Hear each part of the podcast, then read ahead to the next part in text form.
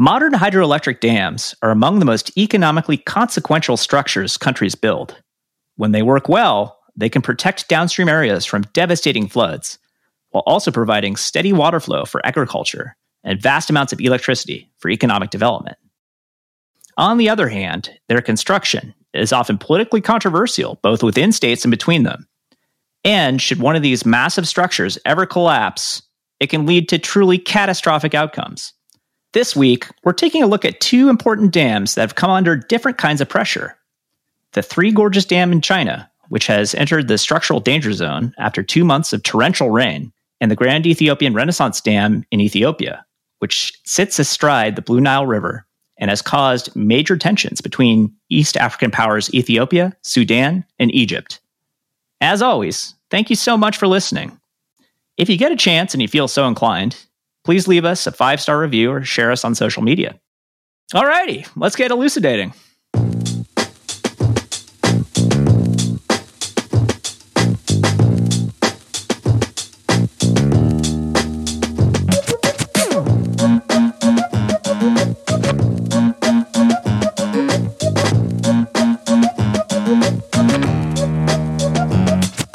Hello, and welcome to another episode of The Elucidators. As always, I am your host, Steve Halley. With me, as always, is my co-host and producer, Pete Newsom. What's going on, Pete? How you doing? I'm doing well, Steve. How are you, man?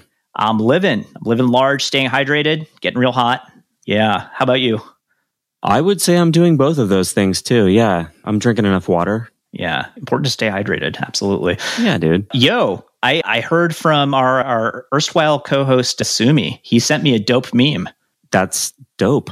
yeah, the dopest. Do you want to hear about it? Yeah, I would love to. Drop it on Okay. This this is actually kind of a cool meme. And he said he thought that it encapsulates security studies very nicely, which which I kind of agree with. It's a sort of a collage of animal pictures. I like it already. Yeah. So far, so good, right? The animals are eagles, alligators, grizzly bears, water buffalo, gorillas, wolves, lions, and prairie dogs. And then one guy with a gun. and there are different numbers of these different animals. And the caption is pick two from the list to defend you. The rest are coming to kill you. And here are the numbers. All right All right. one guy with a gun, 50 eagles, 10 alligators, three grizzly bears, seven water buffalo, five gorillas, 15 wolves, four lions, or 10,000 prairie dogs. Pick two, and the rest are coming to kill you. What are your two and why? so I was thinking originally that I would pick the one gunman as one of these choices, but I thought so too. F- Yeah. So the guy, the gunman is his gun is, I think, a shotgun. Looks like a shotgun. So it has gauge. limited ammunition and it's not uh, an automatic firing weapon. So Mm. even if it were an automatic like machine gun or something, I still think he may might not be like one of the best possible choices for your two. I think I would pick 50 eagles and you talked me into this actually, five gorillas. Yep. In my opinion, 50 eagles is quite an asset in this equation. I agree. you I- know, I- like even 10 eagles isn't necessarily going to match like four lions. But no way. Yeah. you know, there's there's sort of an overwhelming like it passes the tipping point when you get to 50 eagles that can I'm assuming they're going to fly down and like use their talons and beak to attack anyone or like they're working in a coordinated way. Yeah. Here's what I'm thinking more specifically. Okay. So yeah, I, I started out with a gunman too, being the longest range sort of uh, weapon, but I wasn't thinking about the eagles, what the eagles can actually do. They can fly down and blind any one of these other animals. And once that's done, much easier to attack them, right? yeah, and and just being able to travel in the air is Exactly. that sets They're them actually apart. Way longer range than the gunman. I don't think a, one gunman would have a chance against 50 eagles. Like it's just not going to Yeah, happen. and, and maybe with a certain type of gun, but this guy doesn't look like he has that type of gun. Yeah, and and then five gorillas. Yeah, I went back and forth between five gorillas, three grizzly bears, and four lions. Like that's, you know, these are the short range. Four lions were my, were in my original two too. Yeah. As it turns out, gorillas have twice the bite strength as lions. I didn't know this until I looked at it. Well, they got to chew through like sticks, you know? Yeah. And they also have opposable thumbs, so they can use clubs and throw stuff. So they can climb trees. Pretty versatile uh, utility player, all purpose defense. Yeah. Um, alligators are nasty, though, not going to lie. and 10 of them is quite a cadre of alligators. Yeah, they can run very fast. They can outrun, I think, most of these animals. So there's that too. Really? And then, of course, 10,000 prairie dogs. I got to know more about how that would actually work, whether they can actually attack in hundreds or thousands at once effectively, or whether you're dealing with like just a few dozen at a time. You know, or even I- if assume they can attack in a unified way, like hmm. thousands of them. What is an, a prairie dog's like attack ability? I think it's- Fighting with their little So they can bite, but I'm thinking sheer weight of numbers, they're just going to jump all over a gorilla or a lion, bring them down and suffocate them. just cover. Just cover, yeah, and and like that'll basically be it. It'll be like a swarm of bees cooking a wasp to death, which is actually what they do. Yeah. Okay. Well, we just don't know. We don't know about those 10,000 prairie dogs. I think we landed on the same answer 50 eagles, five gorillas. If you guys, if anybody listening has a better idea or a better answer or information on how prairie dogs attack in swarms, please feel free to hit us up on social media or write in to the elucidators at gmail.com. Or hey, if you want to talk about international relations or global news, that's good too. But right now, we're thinking about lists of deadly animals. So Yeah. And I want to say I didn't even consider seven water buffalo like at any time. But maybe I should have. Like maybe there's something I don't know about water buffalo. I think they're pretty tough. I think they're tanks, but eh, you know, I just they're they got to stay close to the water, right? So anyway, thanks, Sumi. That was fun. Yeah. Thanks, Sumi.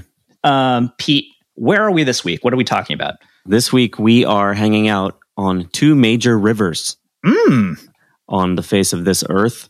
The rivers are the Yangtze in China okay, and the Blue Nile in Ethiopia. interesting. I've heard Yeah. of both of those and both of those countries. What can you tell me about these rivers? Well, the Yangtze is the longest river in all of Asia. Spicy. Very, yes. And the Blue Nile is one of the Nile River's two source tributaries. So the Blue Nile is different from the Nile River, Okay. which we all know of. The Nile River is the longest river in the world. Yes, and it turns out that the Brazilians dispute this. They say that the Amazon is the longest river in the world. I don't Huh. actually know who is correct, but I'm comfortable saying that they're like 1 and 1A. Okay, they're they're similarly long. They're very long. They're both very long. Yeah, it's funny. That seems like a thing that could be determined.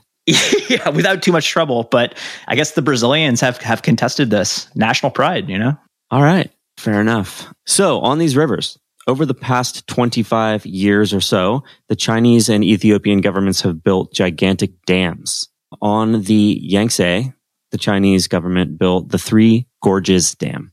I see. The Three Gorges Dam is the world's largest hydropower generator. Yeah. Okay. I'm picturing a uh, a T-shirt that says "The Yangtze is gorgeous." That's you know You're in the wrong line of work, my man. You should be making t-shirts. It's a little uh, Cornell joke for uh, any listeners out there. It's Ithaca is gorgeous. Very uh, poignant T-shirt. Anyway, please continue. So there's the Three Gorges Dam, and Mhm. there's also the Grand Ethiopian Renaissance Dam, Ooh. which uh, is commonly shortened to the acronym GERD. uh huh. And this dam is on the Blue Nile. And the GERD is the world's seventh largest hydropower generator. All right. So we're talking about top ten dams here, basically. That's right. Number one, number seven, big dams. Big dams. And to be honest, both of them are in trouble at this moment for different Mm. reasons. On the three, at the three gorges, the waters behind the dam are terrifyingly close to the top, which were they to go too much higher, they would collapse the dam and that would lead to apocalyptic flooding downstream of the dam. Wow, Yeah. that is terrifying. It would be a really bad picture. yeah, really bad. We'll get into how bad a little bit later. Yeah. Meanwhile, Ethiopia has started filling the GERD, even though it's not entirely completed, the dam itself. Ethiopia has started to fill the area behind the dam against the wishes of its downstream neighbors, which are Sudan and Egypt, both of which countries rely on the waters of the Nile to feed their populations. Ah, that seems like it could be a pretty big deal. It could be a huge deal. There's no doubt about it. And it's not too much to say that if these dams were to fail, the governments and even states could fail as well because they're such large, important parts of, of these countries at this point. They have a lot riding on these projects. And, you know, when we talk about these dams, they, they tie into a larger theme, which is that control over water is becoming increasingly a source of power because we're experiencing climate change. Mm. The world is rapidly warming. Let's get into the Three Gorges Dam first. And Pete, I'm gonna I'm gonna spin out some damn facts, son. Please do. All right. So this thing was built between the years 1994 and 2006 to the tune of 31 billion dollars, which was quite a bit of money at that time, especially for China, which was still fairly poor. Again, this is one of the world's largest dams. Depending on how you count, it is perhaps the biggest dam in the world, certainly by installed hydroelectric power generation capacity. Not necessarily by peak output so far. There's some dam in Brazil that has actually put out more power than the Three Gorges Dam, but the Three Gorges Dam as a power station can, in theory, put out more. But it was really built to control flooding in the Yangtze Basin. The Yangtze Basin accounts for 50% of China's agricultural output. It's basically the breadbasket of China. So it's pretty important that it doesn't flood. And the Chinese have been dealing with the flooding of the Yangtze for literally thousands of years. It's been a problem. In addition, there are some major cities downstream from the dam. One of them you might have heard of due to recent events. The city of Wuhan is actually downstream from the Three Gorges Dam. And this is, of course, the birthplace of the uh, novel coronavirus, which has caused the COVID 19 pandemic. So during the process of building this thing, 1.4 million people were displaced. The Chinese government just picked them up and moved them out, shipped them out. 13 cities ended up underwater. And the reservoir destroyed 1,300 archaeological sites. Some artifacts were rescued, but it's pretty clear that a lot of them are basically under the reservoir. That's crazy. It's totally crazy. And at the time, this was not a straightforward play for the Chinese government. A lot of Chinese felt strongly that this was a bad idea. In fact, one third of China's parliament, which is a fake rubber stamp parliament because we're dealing with a communist dictatorship, actually voted against the dam or abstained during the final authorization vote in 1992. That has to be an all-time record high, it's, right? It's one of them. Yeah. So I, I actually looked at the vote, and there were about 2,100 parliamentarians at this time. 100 voted against, and 600 abstained.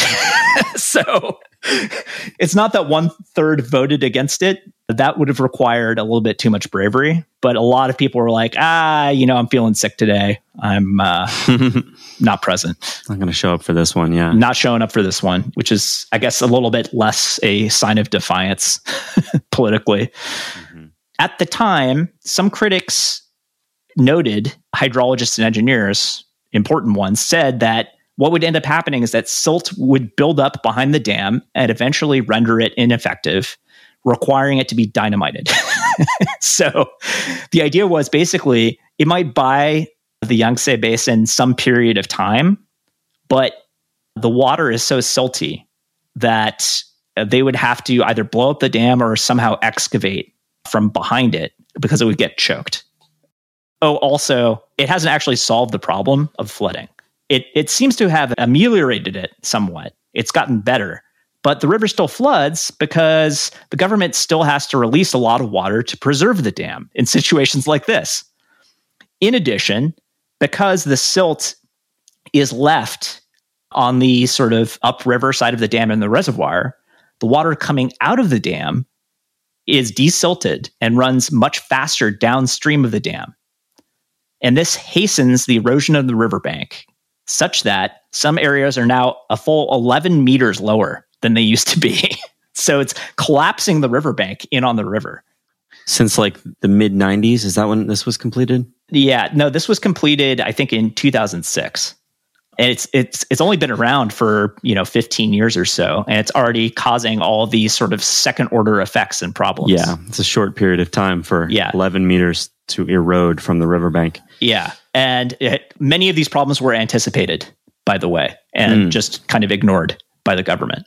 You know for political reasons uh, the chinese government felt that they needed to do this and we'll explain why. What is the deal with the dam right now pete? What's going on well, it's a bad, a bad rainy season. Okay. There this year, the Yangtze River is above flood level after record rains this year, and that has led to the worst flooding in decades. Yikes! You know that's not great. So the dam is built to withstand waters to the height of 175 meters above sea level. Currently, the water is 160 meters above sea level, but more rain is predicted this year. Yeah. So, you know, signs point towards water reaching its a, a critical height behind the dam. It already is standing at 15 meters above what is considered a warning level. Got it. So we are cruising in like the orange zone or maybe in the the border between the orange zone and the red zone. It's kind of what it sounds like. Which is not where you want to be when you're dealing with a 600 foot high dam. No, sir. Yeah, this year is the worst flooding since 1998. Yikes. It's been raining for two months straight and it's still raining. So, yeah, what would happen if this thing did break? If the dam broke, it would destroy much of China's best farmland right before the harvest season. That ain't good. No, it'd cause a, a famine. And what do you think? Hundred, hundreds of thousands of people would probably die. It would cause a lot of problems. I would imagine that a lot of people would die just in the in the flood. It would be a flash flood, right? And this is this is not unprecedented in China. There was a, a dam breakage in 1975 uh, that apparently killed something like a quarter million people over the course of three or four days. That's staggering. Yeah. I, if I recall, it was sort of a domino effect of break of breaking dams and something like 60, 65 yeah. dams broke in succession yes. and resulted in in that outcome. Exactly. That was 75 and china was poor. Most of those dams were built by the soviet union or by china you know during the cultural revolution where they didn't have very good materials basically. Right. But yeah it did lead to this kind of cascading failure where when dams upstream break they can send surges downstream because mm-hmm. the reservoirs basically all empty out at once. And at, they finally overwhelmed the biggest dam standing between, I guess, the river and the populated area mm-hmm. and broke it. And that was that. That was that for. yeah. Well, obviously, hopefully, materials and engineering have improved greatly. I think they between have. that era and the Three Gorges era. Yeah, China is far richer and more sophisticated, and Russia had absolutely nothing to do with with building this these dams. So, so you know, in addition to destroying farmland and and directly killing people in a flood, if the Three Gorges Dam broke, it would cause major power outages to a lot of major cities because the Three Gorges Dam is the world's largest hydroelectric power station. Oh, right. Yeah. Forgot that part. it's not just a big wall holding water back. It, uh, it actually generates a lot of power. And so you would see Wuhan, for instance, a city of 10 million people, go dark potentially. Mm. This is something that's very encouraging. Beijing has admitted that the Three Gorges Dam has, quotes, deformed slightly in non-structural areas. To be clear, uh, we don't know what that means. We're not engineers or hydrologists. Well, yeah. Do they know what it means? Or are they telling the truth? right. right. Are, are these areas non-structural uh, in reality? What part of a dam is non-structural? I, do, I don't know. I don't know enough about dams to be able to say, but you just you don't want to see the words deformed slightly anywhere near the Three Gorges Dam in a sentence. This is true. But the dam director has said that nothing could topple the dam, quotes, in the next 500 years. and that none of the 12,000 sensors in the dam has shown red. So there are 12,000 sensors in this thing. You know what this sounds like? This sounds like Chernobyl. oh. All systems go. There's no way this thing could fail. Uh huh. No problem. If you haven't seen that show on HBO, I highly recommend it. It's really good. Yes. So there's a lot of water built up behind the Three Gorges right now, and there's a ton of water going through that they are letting through in order to prevent further buildup of water behind the dam. So that's the throughput.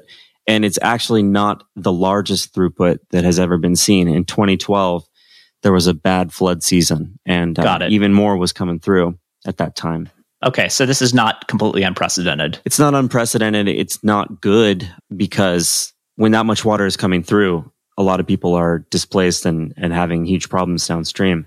Right. It's like, yes, the dam has not failed, so that's good. But guess what? a lot of people are getting affected anyway, as you say. And we'll get to that.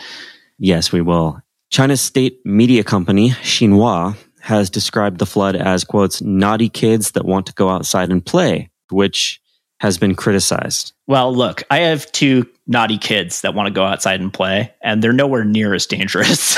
have they displaced millions of people? No, they have not. they mostly just whine really loudly until I, uh, I give them uh, like a power bar. That's pretty comparable, but yeah, I guess so on, on a small scale.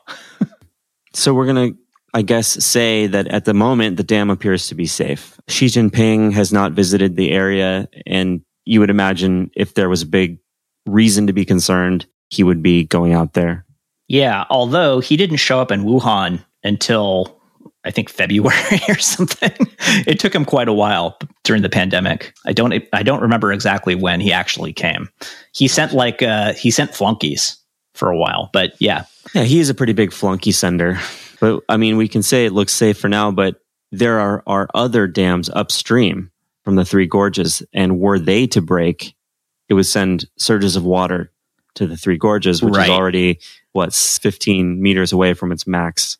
Right. Fill. Yeah. So if you get a, uh, if you get a cascading failure along the lines of what happened in 1975, there could be a problem, basically.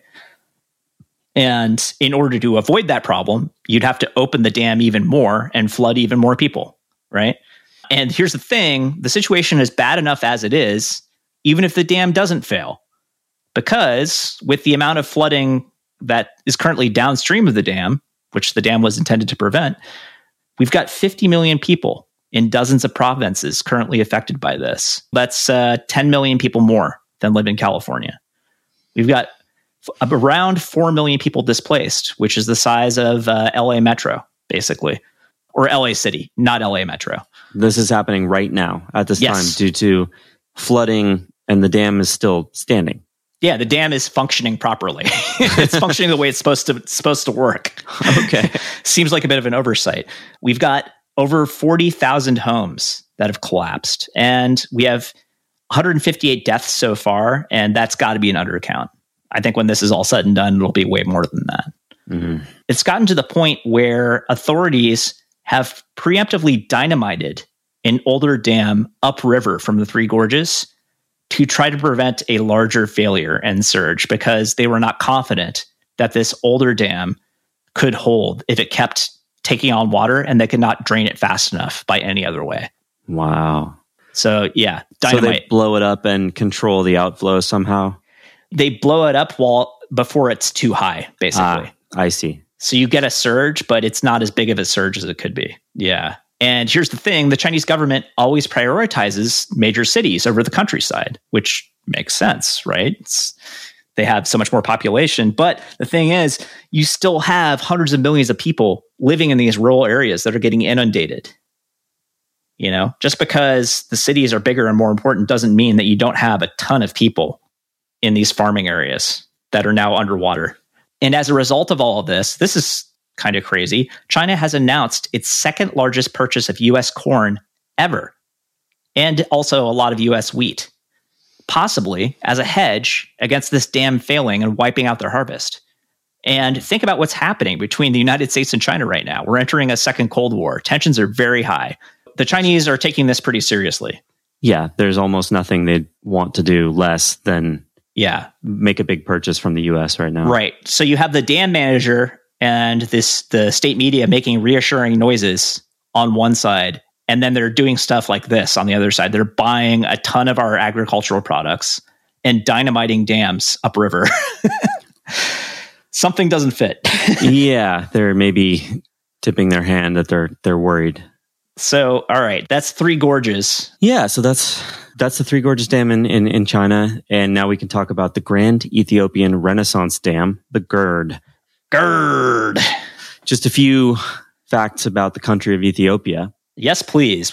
The world's largest landlocked country with 110 million people. Whoa. It wasn't always landlocked, but due to a civil war with Eritrea, Eritrea, I guess, became a country. Yes. And Eritrea has the coastline that was once Ethiopia's. Correct. Yeah, they took all their ports, basically. Got it. So now Ethiopia is newly landlocked. yeah, Geographically, it's twice the size of Texas, so it's huge. massive. Ethiopia has the second largest population in Africa. Okay, so it's got to be fairly wealthy, right? It is, in fact, not too wealthy. Um, It has a GDP of $90 billion US, which is roughly the size of New Hampshire's GDP, but it has 80 times the population of New Hampshire. Wow, I walked right into that one. One might call Ethiopia extremely poor, actually. Okay. But that said, it is growing quickly. And the GERD is, is actually a large part of that growth Okay. plan. Ethiopia has an ancient culture, the kingdom of Aksum, which was contemporaneous with Persia and ancient Rome and things at that time, but continues to this day. Is that correct? Yeah. So I think Aksum and Ethiopia are, are featured in like the New Testament in one form or another. Uh, this is also some of the earliest Christians ended up in Ethiopia and founded the Coptic Church.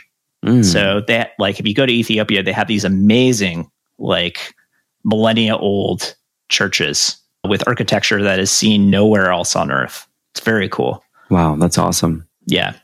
So this this area of the world, the Horn of Africa or, you know, East Africa, Mm. was destabilized by decades of civil war. We had the Somali civil war and then the the civil war or the war between Ethiopia and Eritrea. Right. So Somali Civil War was featured prominently in the movie Black Hawk Down. If you ever saw that, That's right, yeah. Took place in Mogadishu. Yeah, just brutal decades long civil war. Yep. So there's been massive destabilization there, but this dam could be part of a picture where things stabilize. Yeah. and develop. A lot of countries were involved in these wars, these destabilizing wars. The Saudis, the Emiratis, the Turks, the Qataris, the Europeans, and the Americans all, you know, had their hands in this. It's a party in the horn, man. As the old saying goes, party in the horn. yeah. Join us. So this dam, the GERD, was started in 2010, so a decade ago, and it's being built on the Blue Nile, which is one of the Nile's uh, source rivers. As we The other is the White Nile, which I think comes out of Uganda. okay, so we got the blue, the Blue Nile and the White Nile. Got it. Yeah. And then they join up downstream in, I think, Sudan to form the Nile. Interesting. They don't form the light Blue Nile, which is what you would get if you combine blue and white. Sky blue. if you ask me. In any case, this is going to be one of the world's largest dams, and it is the largest hydroelectric generator in Africa and the seventh largest in the world. Let's remember the Three Gorges is the very largest hydroelectric generator in the world. That's right. So again, top 10 power generation plants. Absolutely. Seventh largest, that's pretty good. You know, a lot of great basketball players have been drafted in the seventh position. You only got seven or sorry, six dams ahead of you when you're That's the seventh right. largest. it's pretty good. So, you know, and number one in Africa, that's a big deal. And this dam is, I believe, 70% complete. So it's it's not even finished yet. And and yet they're filling it already, which is Crazy. a big vote of confidence that that last 30% is going to get finished, I guess. yeah. An interesting thing about this dam is that it didn't have any foreign investment. The Ethiopian population itself and the diaspora of Ethiopians throughout the world directly financed this dam via what sort of amounts to like a GoFundMe, I guess. what, what does that mean? Was the was the government like emailing everyone? I have no idea. I, I know that they they issued bonds, so you could basically invest in this dam, and many many Ethiopians did, just like dollars and cents. Huh? Ethiopians in Ethiopia and also abroad, and I would imagine that there was some way to get internet payments for this thing too.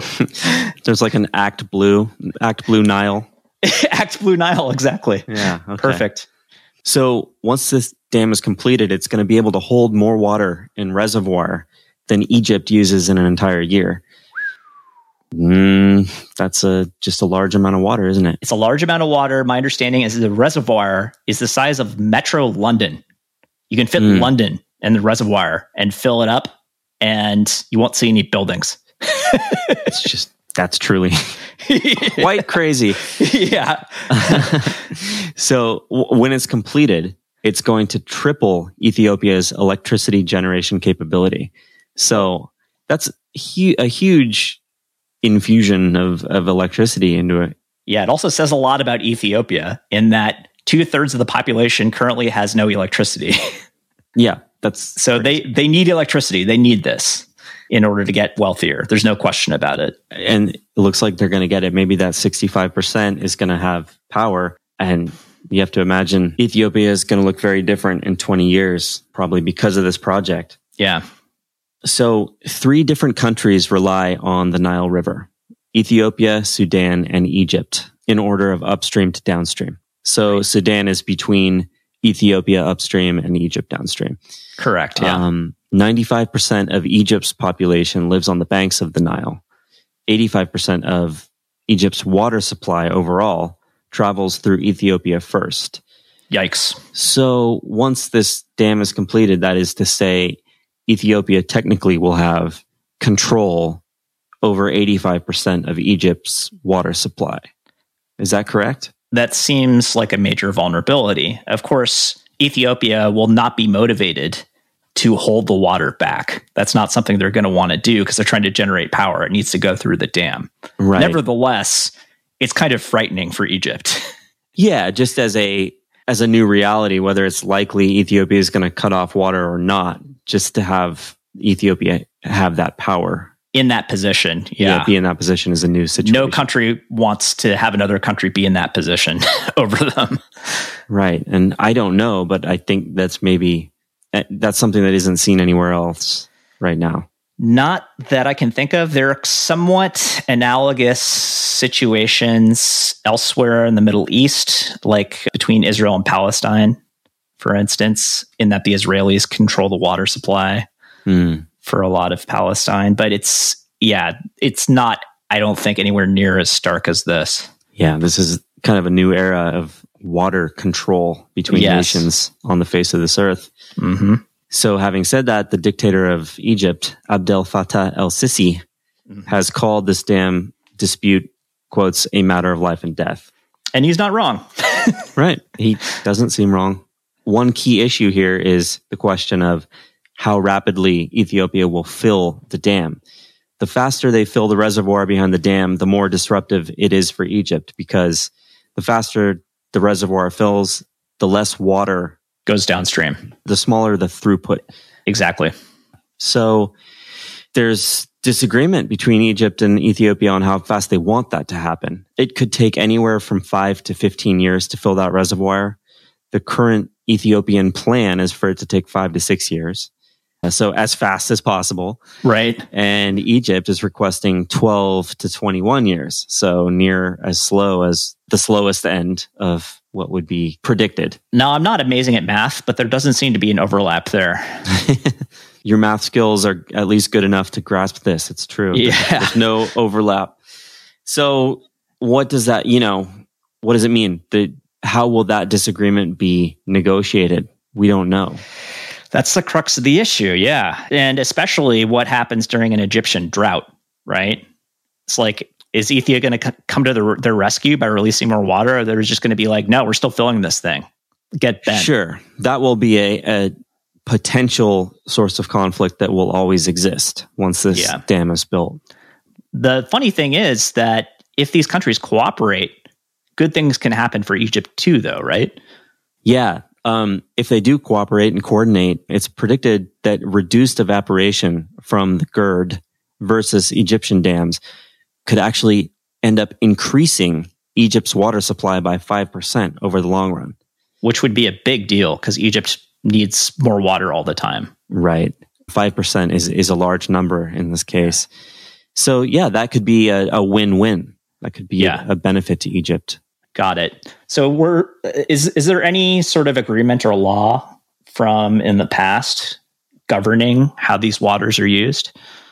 Well, as you mentioned earlier, there's no agreement at all as to what would happen in an Egyptian drought.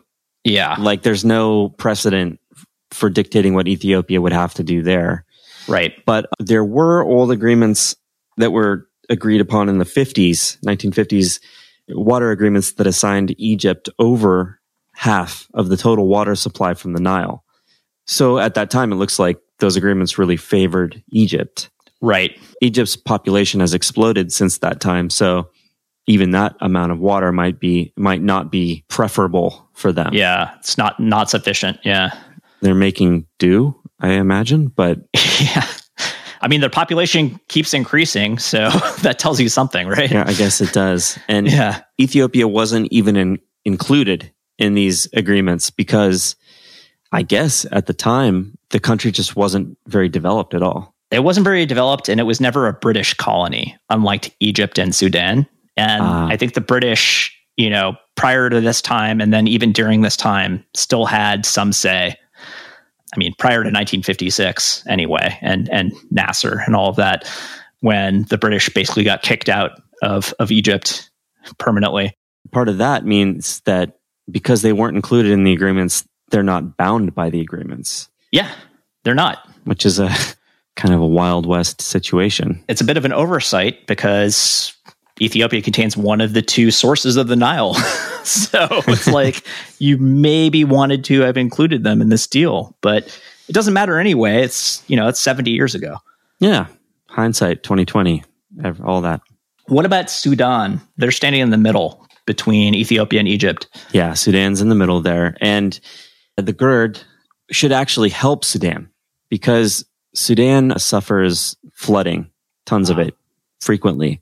And due to that, they can't reach their agricultural goals. Got it. You know, flooding is very disruptive. And Interesting. this, this dam should help control the amount of flooding.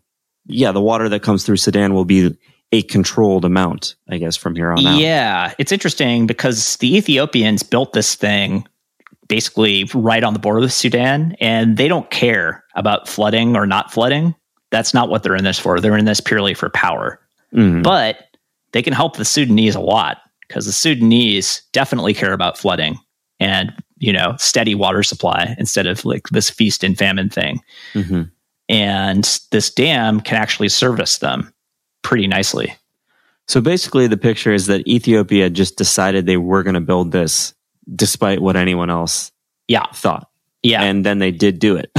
they did it. They did it unilaterally and they only unveiled the plans 10 years ago. And my understanding is that the plans were secret and this was codenamed something. It was like Mhm. Project X or something. Sounds intriguing. Yeah, sounds like something you'd want to steal. Codename something. Yeah. So there's clearly, as a result of that uni- unilateral decision on Ethiopia's part, there's been dispute between Egypt and Ethiopia just about the dam being built at all. And it's lasted for a decade. Yeah. So the Egyptians don't like this. They don't like some other country having the power of life and death over them. But the thing is, Egypt and Ethiopia don't share a border. Sudan is in between them. So that means that Egypt's options for dealing with this militarily, should it come to that, are limited. A direct military strike is pretty unlikely. They would have to go through Sudan. Like they'd have to fly uh, fighter jets through Sudanese airspace, and the Sudanese may or may not be willing to do that. The Egyptian Navy has increased its presence in the Red Sea, which is the the body of water in between East Africa and Arabia. But again, Ethiopia is landlocked because Eritrea is no longer part of Ethiopia, and that's where all the ports are. So it's not like the Egyptians have aircraft carriers or something like that where they can strike from the ocean anyway. And a, a military strike in this case would mean attempting to blow up the dam, I guess, right? I would think so. And the thing is so- 70% constructed. It would be quite a thing to blow that up at this point. Not to Uh, say that no one would try or no one would do it, but Yeah, I, I can't imagine that it would come to that, especially not right away. Instead, we might get a ramp up of a proxy conflict with mm-hmm. militia groups and stuff like this. There's militias all over this region because of its long history of strife and civil war. In particular, Egypt has connections to armed groups in Eritrea and Sudan militia groups, and those groups are not very friendly with Ethiopia. Hmm. Previously mentioned, Eritrea fought a nasty civil war against Ethiopia for literally decades. It went on, on and off. And it finally formally ended two years ago in 2018. These guys were still formally at war up until then. And they're still not, I would say, especially friendly. Meanwhile, the Sudanese has connections to Islamist opponents of the Egyptian government, like the Islamic Brotherhood. So if the Sudanese and the Egyptians get into it, for instance, if the Egyptians were to try to get to Ethiopia through Sudan without permission, they could cause problems in Egypt, conceivably. This has been a problem for a long time. Really embarrassingly, in 2013, a bunch of Egyptian political leaders were on a hot mic on live TV and, uh, while they were discussing methods for sabotaging or destroying the dam. Pretty embarrassing. so they got they got caught just openly talking about that. Yeah, I I I, I don't think um, it was a a purposeful mistake. I don't think it was one of those that was meant to send a message or anything. It's just a true blunder. Just a straight up blunder. Yeah. Meanwhile, the United States, including the Trump administration, has usually taken Egypt's side in this dispute because Egypt is a pretty important American ally. And recently, the administration has warned Ethiopia that final testing and filling of the dam should not take place without an agreement. That seems pretty straightforward. It does, and yet they're filling the dam currently. They are testing and filling the dam without an agreement. One might conclude that Ethiopia is not taking uh, that warning very seriously.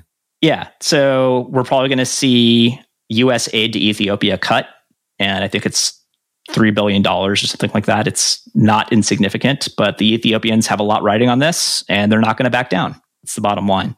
As of right now, the first year target for filling the GERD has been reached, allowing Ethiopia to test two out of its 16 hydroelectric turbines. That's how hydroelectric power works. The water flows through these turbines, spins them up, and generates power that way. The Mm. turbines are located in the dam. Meanwhile, uh, this current state of play is that Egypt, Sudan, and Ethiopia have agreed to resume talks under the auspices of the African Union, which they all belong to. Ethiopia is, is actually holding all the cards here. And both countries' leaders are dealing with major domestic political problems, and they want to appear tough on TV. The president of Ethiopia is this guy, Abiy Ahmed, who is up for re-election next year and he's facing major protests against his administration so he certainly doesn't want to appear weak right now Right. meanwhile al-sisi over in egypt is on the verge of sending troops into libya so he's got his plate full too and Yeah. can't really afford you know another war with ethiopia or or even too many tensions really but there's there's no question this is a pretty delicate situation Yeah. So let's talk about what some of the common themes are that come up when we're talking about these two dams generally. Yeah, it's it's funny because we usually talk about events in individual countries, right? We don't usually talk thematically about objects like dams. Mm-hmm. But in this case, it's pretty important because it comes to the center of a number of converging trends that we see that are going to be more and more important in the 21st century. One of those is the fact that these dams are nationalist projects.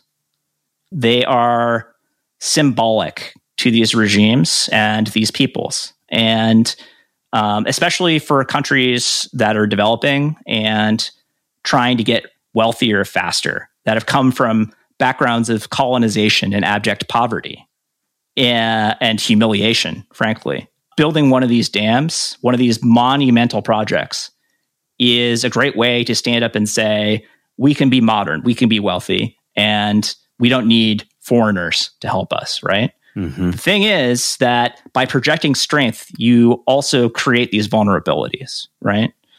Especially given that what used to be thousand year floods are now hundred year floods, and hundred year floods are now 10 year floods, right? Sure. With climate change. The vulnerability of a dam is the possibility of it breaking. Yeah, exactly. No one would, could predict how much more of a risk of that happening there would be this quickly. Or maybe some people could actually but yeah but eh, you know if if you're in one of these countries you're already desperately poor. You know china was desperately poor in the early 90s mm-hmm. it had started to get wealthier but you have to understand that the chinese voted quote unquote voted on the three gorges project only 3 years after the tiananmen square massacre which set it against the entire western world right Meanwhile, the GERD started after many, many decades of war with Eritrea and Ethiopia. Both of these countries clearly had something to prove. The question is, was this really the best way to prove it? it's not clear to me, right? Right. I mean, newer technology exists than dams. One True. could argue, you know, solar, yeah. wind that ha- have less impacts in terms of like displacing people when you build them. One might wonder if well, in the case of Ethiopia, it's recent enough that they selected a dam instead of trying solar. And I'm sure there were a bunch of reasons for that. I get what you're saying. It's like when a country is is poor and mm-hmm. undeveloped, they might use technologies that are maybe somewhat older and outdated in more developed countries, but that were instrumental in helping more developed countries get to where they are.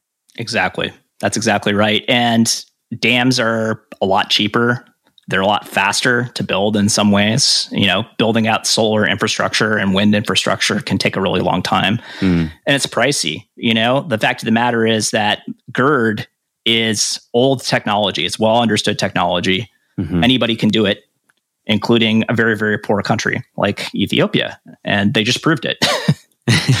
but yeah, it's is it the best way to go over the long run?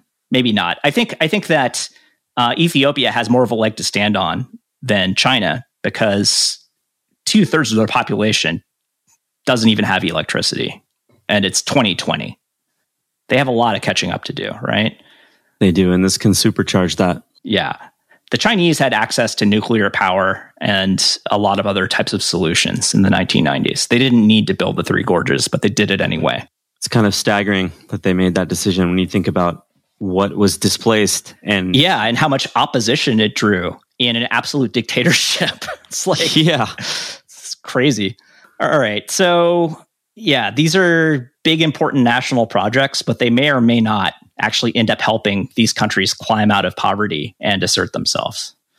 Plenty of countries are contemplating these types of projects if they have the resources uh, the natural resources and i guess the capital to be able to do it so we're going to see this more and more often, stuff like this. Mm-hmm.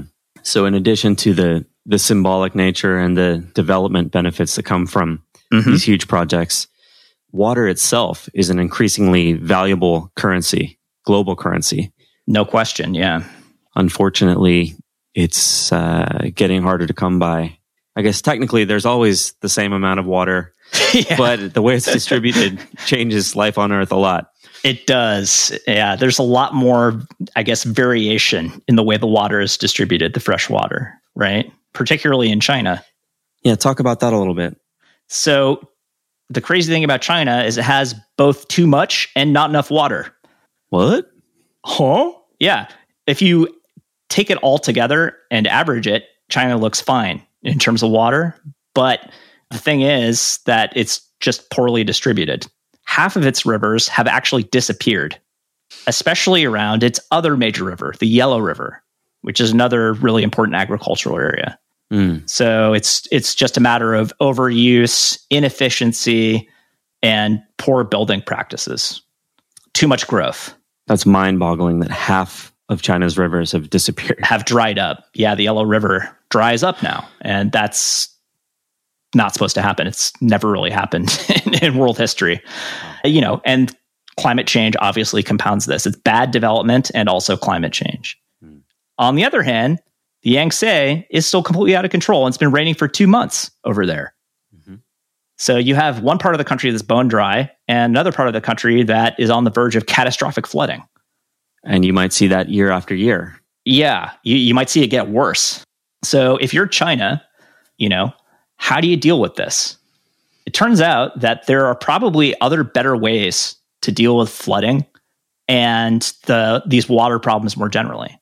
And it involves what's called adaptive agriculture and really adaptive architecture and civil engineering. It's this idea that you try to work with natural systems instead of dominating them with 20th century technologies and gigantic towers of concrete. Hmm. It's this idea that you reestablish wetlands as buffers against flooding. And instead of covering cities and rivers in concrete, which resist water, you actually open them up with porous materials and dirt so that they can soak up the waters and replenish sort of the, the groundwater underneath these areas. That's really interesting. So you're saying like sidewalks and concrete roads could be replaced with new materials that let water Yes. soak through the roads and the sidewalks? Yeah, it's more porous materials or like lattice works with like grass and dirt. And there are plans in Los Angeles over the next several decades. Los Angeles, as you know, suffers from major drought and climate change issues. And we need to replenish our groundwater. Right now, Los Angeles is a gigantic parking lot. So all the rain we get ends up in the ocean mm-hmm. basically instantly. That's no good. We want that rain. And there's ways to do that that are pretty simple, right? Yeah, that's really interesting. Get rid of the parking lots. Like it's not that hard. or just build rebuild them out of a different material. Yeah, or or that. You know, it's like I would like to get rid of parking lots too. I would like self-driving cars, right? If parking lots could actually go away, I'd be in favor of that. But maybe next best thing is make them not deflect water from the water table. Yes, fewer parking lots also means a lot less traffic. Think about it that way. I'm liking it. Yeah. So that's China. On the other hand, the Ethiopians are kind of sitting on a gold mine in the form of the Blue Nile, right? If you want to talk about water as global currency, this is a dry part of the world. And they have this tremendous asset that they could use not only to develop themselves, but as you alluded to earlier, speed up the development of East Africa as a whole. If Ethiopia and its neighbors can manage to cooperate, the plan is to generate so much power from this dam that the Ethiopians actually run a surplus that they can export to neighboring countries. Your Ugandas, your Sudans, your Eritreas, for that matter, your Somalias, all these desperately poor countries that don't have infrastructure, don't have electricity. hmm In order to do this, though, they're going to have to cooperate. They're going to have to build a lot of power lines, power transmission facilities, stuff like this. So a lot of in- infrastructure development, and it'll probably happen. I would. I hope so. That's why hearing about this dam makes me think that that whole region is is going to look very different. several decades from now. The question is whether the Ethiopians will be enlightened about the use of this resource that they technically control, or whether they're going to use it selfishly, right? which could lead to actual wars, Absolutely. which is kind of status quo in that area. Yeah, it could we could fall right back into destabilization and war as a result of this project that's supposed to make Ethiopia wealthier and better off and ideally most of its neighbors too. Yeah. Ethiopia would love to sell its neighbors power, you know. But if its neighbors are all angry at Ethiopia because the Ethiopians don't listen to them, like it's probably going to be tough, right? I would think so. So you get this sort of really interesting tension between cooperation and competition as a result of this scarce natural resource. This mm. But there's at least the possibility for sort of a win-win-win-win situation in that area. Yeah, and those negotiations are are going right now. We'll see how long it takes and what comes out of it. You know, we're in the middle of a global pandemic, so that doesn't make things easier. And this is again the kind of thing that the United States might facilitate if it had more diplomatic firepower than it currently does. Which is another scenario that could potentially change It could in the next It few could. years. Yeah. So yeah, I, I don't know. My my final thoughts from talking about these dams is basically that I don't know exactly what to say about them. They're a double edged sword, I suppose. They Yep. have huge potential negatives. They have societal positives as well. I don't know if they're the best possible way to get a lot of electricity in 2020. I think, especially to the extent that they cause ecological damage that can't be fixed, they're not worth it. But Mm, you, you have to think from the perspective of a country that wants to develop and doesn't have what they need to even provide the necessities to their population. Yeah. Keep in mind that Ethiopia, nobody helped them do this. They had to do it themselves, which is crazy. They had to fundraise. Yeah, exactly. Big sales, you know? Yeah. And like, I, I kind of admire that. So I've thought more about dams this week than I ever have in my life. And I guess my takeaway is, you know, I'll be damned what what a thing a dam is, huh? Yeah, there you go. There's so many puns, so many mediocre puns that spun out of this. How about your final thoughts? So, my final thought uh, is basically that there is an old way of doing business and a new way of doing business. There's the 20th century way of doing business and the 21st century. And we're kind of stuck in the middle between these two methodologies for developing a country and getting along with your neighbors. And the old way to do things is to build in concrete, build big, build fast, and go big, right? Just maximize everything, get as much power as you can as you will ever need and then some. And don't worry too much about the future because right now you're poor and you need to do something. That's how engineers used to think. I think there's a new generation of engineers who think differently. They think more about sustainability and the kind of world that we're actually entering, which will require a lot more cooperation with both other humans and with the natural world.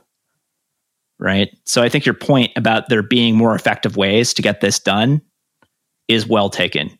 If you're not Ethiopia, if you're Ethiopia, you don't have any money. You have a $90 billion GDP. You're New Hampshire in the size of two Texases. so you don't have a choice, and I kind of sympathize. And and it seems like the GERD could end up being a, like a very valuable resource for everybody in that neighborhood. Right. And we should we should hope that it, it does. Certainly. I think that we will continue to monitor the situation. We hope that Three Gorges Dam doesn't collapse. That would be very bad. Mm. Even though, you know, the Chinese government under Xi Jinping has demonstrated a lot of really troubling tendencies. We do not want yeah, we don't want a giant dam to break and kill hundreds of thousands of people. no. That's our stance. Yeah. At the Uh, elucidators. in, in China, to whatever extent we're entering a Cold War with them, whatever. That would destabilize China and it would be bad for everybody. Absolutely. So that is our official stance. Uh, stay strong, Three Gorges. We are out, right, Pete? That's right, Steve. We're out. Talk to you next week and you have a good week, man. Yeah, you too. Bye. Bye.